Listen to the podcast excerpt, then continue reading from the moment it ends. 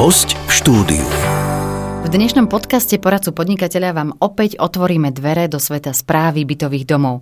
Medzi témy tohto netypického koronového leta jednoznačne patrí napríklad problém prístavby nových balkónov či klimatizácie. Aktuality, ale aj ďalšie príklady z praxe nám priblíži náš pravidelný host, pán Marek Perdík, ktorý je právnikom a predsedom Združenia pre lepšiu správu bytových domov. Dobrý deň, Prajem. Dobrý deň, Prajem. Čo v priebehu tohto koronového leta najviac zaujíma vlastníkov bytov a nebytových priestorov v porovnaní možno aj s inými rokmi? Je pravdou, že toto koronové leto je trošku iné ako obvykle, najmä z toho dôvodu, že sa opäť začali organizovať schôdze, aj písomné hlasovania, čiže to, čo sa nemohlo riešiť počas jarných mesiacov, tak v lete sa pomaly rozbieha, aj keď nie je to taká veľmi priaznevá téma, nakoľko v lete sa schôdze ako keby neorganizujú, teda také, také tiché obdobie, ale keďže povinnosťou správcu je urobiť minimálne jednu schôdzu do roka, tak v tomto prípade sa tieto veci riešia aj počas leta. Je tam síce neochota z strany vlastníkov, pretože sú dovolenky, je to úplne normálne, každý chodí na chalupy a nie je skôr doma ako doma je, tak v tomto prípade sa riešia veci skôr písomným hlasovaním, ktoré sa dá rozťahnuť až na nejaký týždeň, prípadne dva. V tom bytovom dome tie otázky naozaj treba riešiť. A práve aj častokrát omílaná téma klimatizácií. Tie klimatizácie, tam je špecifický právny postup. Každopádne potrebujete mať splnené dve podmienky, aby ste mohli si nainštalovať takúto jednotku na svoj balkón napríklad. Či už navrtaním na fasádu alebo osadením na samotný balkón, tak položením. A tie podmienky sú, že potrebujete súhlas vlastníkov nad polovičnej väčšiny všetkých vlastníkov v bytovom dome a potrebujete to hlasiť stavebnému úradu, ktorý do toho síce nejako nebude, ak to môžem prehnať trošku, že kafrať, ale každopádne potrebujú o tom vedieť, nakoľko je to zásah do konštrukcie bytového domu. A aké problémy sa objavili v praxi po prijatí zákona číslo 230 z roku 2019 v súvislosti s prístavbami nových balkónov a loďí? No, toto je zákon, ktorý trošku nevyšiel do praxe. Je to zdieľanie štátneho fondu rozvoja bývania, aj keď úmysel bol veľmi dobrý. Ja chápem tomu, tomuto, tomu, tejto iniciatíve, že sa chcela ako keby pomôcť e, výstavba a prístavba nejakých nových balkónov, prípadne ich výmeny. A na, nadobudnutím účinnosti tohoto právneho predpisu 230 2019 sa trošku zamotala legislatíva v bytovom zákone, nakoľko je tam nie celkom jasne určené, aký má byť pomer, alebo respektíve aká má, aké má byť kvórum pri eh, získaní súhlasu vlastníkov práve na takúto výmenu. Či sa jedná o úplne novú prístavbu, či sa jedná o nejaké nové, výlučne nové spoločné zariadenie, keď sa bavíme o teda nové, nové spoločné časti, keď sa bavíme o balkóne. Nakoľko určitou optikou je možné dosiahnuť záver, že je potrebný súhlas všetkých vlastníkov, čiže ak vám len jeden povie bytovom dome nie, tak tie balkóny nevymeníte. A určitou optikou je možné povedať, že nepotrebujete súhlas všetkých. Lenže to je tak, tak silný právny problém, že si to vyžaduje naozaj očistenie legislatívy a pevne verím, že v blízkej budúcnosti práve tá, takáto zmena v tejto rovine nastane. Keď už sme pri tých balkónoch, poďme sa pozrieť aj na jeden príklad z praxe. Čo sa dá robiť v prípade, že bývam v nejakom bytovom dome a mám suseda alebo susedu, ktorý na balkóne e, povedzme, že prikrmuje alebo chová holuby, ktoré svojim správaním a svojim e, životom znepríjemňujú životy ostatných obyvateľov bytového domu. Áno, v rovine občanského zákonníka, tak aj v rovine bytového zákona je myslená myšlienka, že sa sused nemôže obťažovať nejakým neprimeraným hľukom, pachom. Proste máme nejakú primeranú mieru pomerov v danej lokalite a na takúto mieru nie je možné suseda ako keby obťažovať. A práve krmenie holubov niekedy predstavuje aj na nás, keď sa obracajú niektorí vlastníci, veľmi častý problém, nakoľko niektorí ľudia majú zvieratka radšej ako ostatní a práve takýmto prikrmovaním holubov sa stalo v praxi, e, že už tých holubov tam bolo viac ako malo byť a v tomto prípade ten sused, ktorý býval pod touto vlastničkou, si mm, naozaj ten balkón nevedel, nevedel aj vôbec nejakým spôsobom užiť, bol to už naozaj nadmieru. No v tomto prípade odporúčam každopádne riešiť situáciu napríklad domovým poriadkom. Na takéto konkrétne individuálne veci nemôže myslieť zákon a práve preto vlastníci si môžu v domovom poriadku určiť, že nejaké takéto konkrétne správanie bude sankcionované a v takomto prípade aj v praxi bolo už sankcionované dvakrát. Poďme sa pozrieť aj na ďalší príklad z praxe. V súčasnosti sa e, viackrát už určite stalo, že v novostavbách sa okrem bytov nachádzajú aj nebytové priestory, ktoré majiteľia prenajímajú tretej osobe a prevádzkujú tam napríklad nejaké služby, povedzme kaderníctvo alebo bar, alebo nejakú kaviareň či reštauráciu.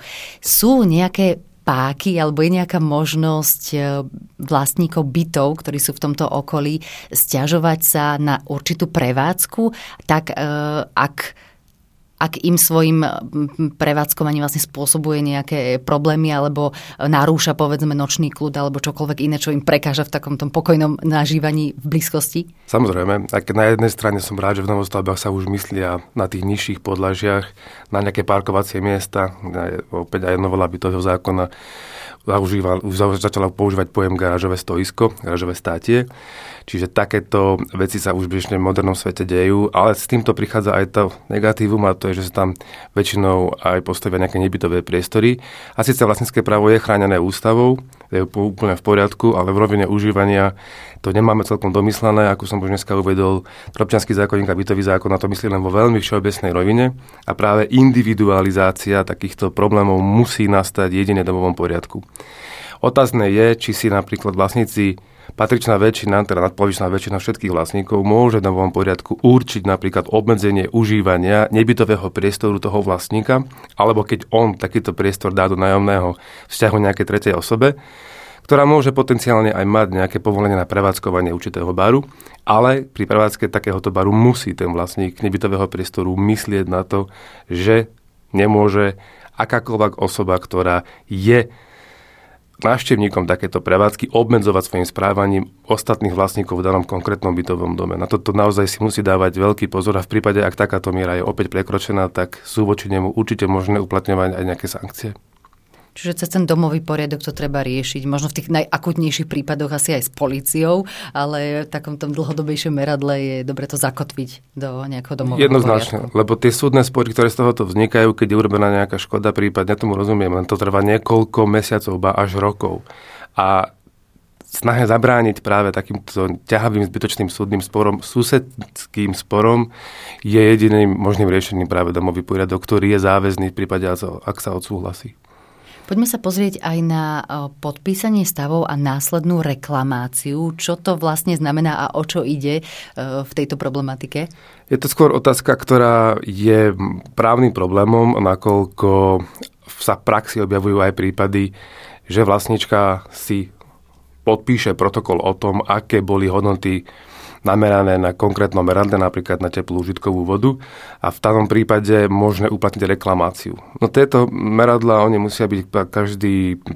rok, napríklad v prípade studenej a teplej vody, kontrolované, či sú prevádzky schopné, či sú funkčné. A táto zodpovednosť je na pleciach správcov. Mnohokrát aj oznámia takúto lehotu dopredu, kedy pri, oni dokonca to musia oznámiť, kedy bude takáto kontrola vykonaná. Avšak na druhej strane vlastník niekedy nesprístupní nehnuteľnosť. V takomto prípade, ako ako sa postaviť takémuto vlastníkovi. Nemyslí sa na to na, pri, pri nejakých iných hodnotách, pri nejakých iných dodávkach, ale iba pri dodávke teplej alebo studenej vody. Čiže vyhláška, ktorá rieši rozpočítavanie tepla, nie je dokonalá a my sme veľmi radi, že sa práve ministerstvo hospodárstvo spojilo s našim združením, spojilo v úvodzovkách a že sa ide otvárať aj téma rozpočítavania tepla. Čiže tak ako sme dlho nepočuli žiadnu nejakú lastovičku v právnej rovine, že by sa takáto agenda mala otvárať, sme veľmi radi, že práve táto situácia na Slovensku teraz túto tému dovolí otvoriť a pevne veríme, že v blízkych mesiacoch sa upraví spôsob rozpočítavania tepla. Keď ste u nás boli naposledy a nahrávali sme podcast, tak eh, ste spomínali, že sa mm, chystajú aj nejaké eh, legislatívne zmeny v práve oblasti eh, bytovej správy, tak posunulo sa to niekam, alebo vidíte už tak trošku svetlo na konci tohto tunela? Zatiaľ ešte nie, ale tá rovina nových legislatívnych zmien je tak potrebná a je tak široká, že pevne verím, že táto zatiaľ dočasná pasivita je spôsobená len nejakým dovolenkovým obdobím, respektíve letným mesiacom. No a pevne verím, že sa aktuálne pracuje práve na tom, aká široká alebo aká veľká bude tá zmena bytového zákona, prípadne či bude úplne nový právny predpis, pretože tie zmeny sú až takého veľkého rozsahu požadované, že by si to vyžadovalo nový právny predpis a ten spracovať nie je vôbec jednoduchá vec. Ak by ste mohli aspoň trošku nám pripomenúť, že čoho by sa mali týkať tie najväčšie zmeny, e, za ktoré aj bojujete? Je to napríklad otázka hlasovania elektronicky. Bežne si viete zaplatiť faktúru cez mobilný telefón, orgány verejnej moci akceptujú podania mailom, prípadne nejaké odpovede, takže v tej rovine užívateľskej pri výkone správy a pri užívaní nejakej nehnuteľnosti si myslím, že je na mieste, aby som jasne vedel rozumiteľne prijaviť svoj názor aj e-mailom v prípade hlasovania. Prípadne ide o reflexie na mm, výbuchy plynu, ktoré boli v Prešove. Čiže tam sa počas tých jarných mesiacov musela legislatíva orientovať iným smerom. Každopádne teraz nastal čas, aby sa otvorili aj takéto témy. Čo v prípade, ak dom zanikne, lebo ten dom de facto zanikol, ako, tak má, ako má takáto skutočnosť dopad na výkon správy, prípadne čo ak ostane dom bez správcu, zomrie nejaká fyzická osoba, ako sa tí ľudia majú? Je tam nejaká nútená správa, dočasná správa takéto otázky podobného charakteru? Alebo teda napríklad aj v rovine ščítania domov a bytov uh, som rád, že sa už v niektorých krajoch tretina bytov sčítala, pevne verím, že to bude čo najvyššie číslo. Každopádne Našou snahou je, aby bolo na samotnom liste vlastníctva napísané, kto je správcom bytového domu, aby sa vedel kontaktovať konkrétny, konkrétny človek, konkrétny správca, konkrétny predseda spoločenstva v prípade nejakého problému. Poďme sa pozrieť aj na poslednú tému, ktorú dnes tak trošku načrtneme a síce dedičské konania. Tie sú zrejme širokou a pomerne ošemetnou záležitosťou v právnickom svete. Pozrieme sa však na to, ako je to konkrétne s vysporiadaním vlastníckého, respektíve spoluvlastníckého práva v súvislosti s uplatňovaním hlasovacích práv vlastníka v prebiehajúcom dedičskom konaní. Áno, je to komplikovaná právna otázka, nakoľko sa môže na prvý pohľad zdať, že je to úplne jasné a bežne aj v praxi sa ako keby správca alebo spoločenstvo vlastníkov bytov v vzťahu k bytu, ktorý síce nemôže povedať, že nemá vlastníka, lebo takýto inštitút na Slovensku nie je, ale každopádne ako keby sa nepočítal do skupiny tých hlasujúcich, ktorí majú právo hlasovať. Čiže ako keby bol ten byt zatiaľ mimo, keď sa rieši nejaké písomné hlasovanie alebo nejaká schôdza.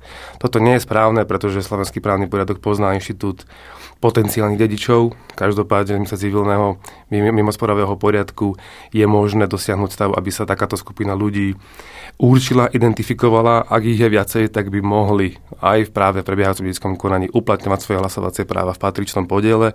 Prípadne, ak už je nejaký dedič známy a takéto potvedenie notár vydá, tak ten správca má túto situáciu ešte o to ľahšiu.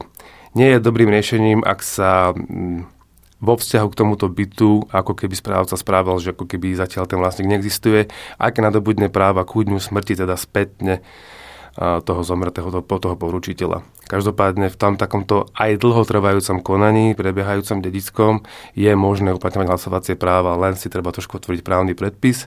A my sme v tomto práve uľahčili situáciu, že sme to napísali článok na našej stránke, kde si môžu prečítať správcovia presne, ako sa stávať takémuto bytu alebo nebytovému priestoru. Keď už spomínate tú stránku, tak ja môžem konkrétne povedať, že je to www.lepšiaspráva.sk. Ak vás teda zaujímajú aj iné témy týkajúce sa správy bytových domov, rozhodne to nájdete na spomínanom webe, alebo si aj vypočujte naše ďalšie podcasty. Ďakujeme veľmi pekne za rozhovor. Dnes sme sa rozprávali s právnikom a predsedom Združenia pre lepšiu správu bytových domov s pánom Marekom Perdíkom. Ďakujem aj na budúce. Počúvali ste podcast Poradcu podnikateľa.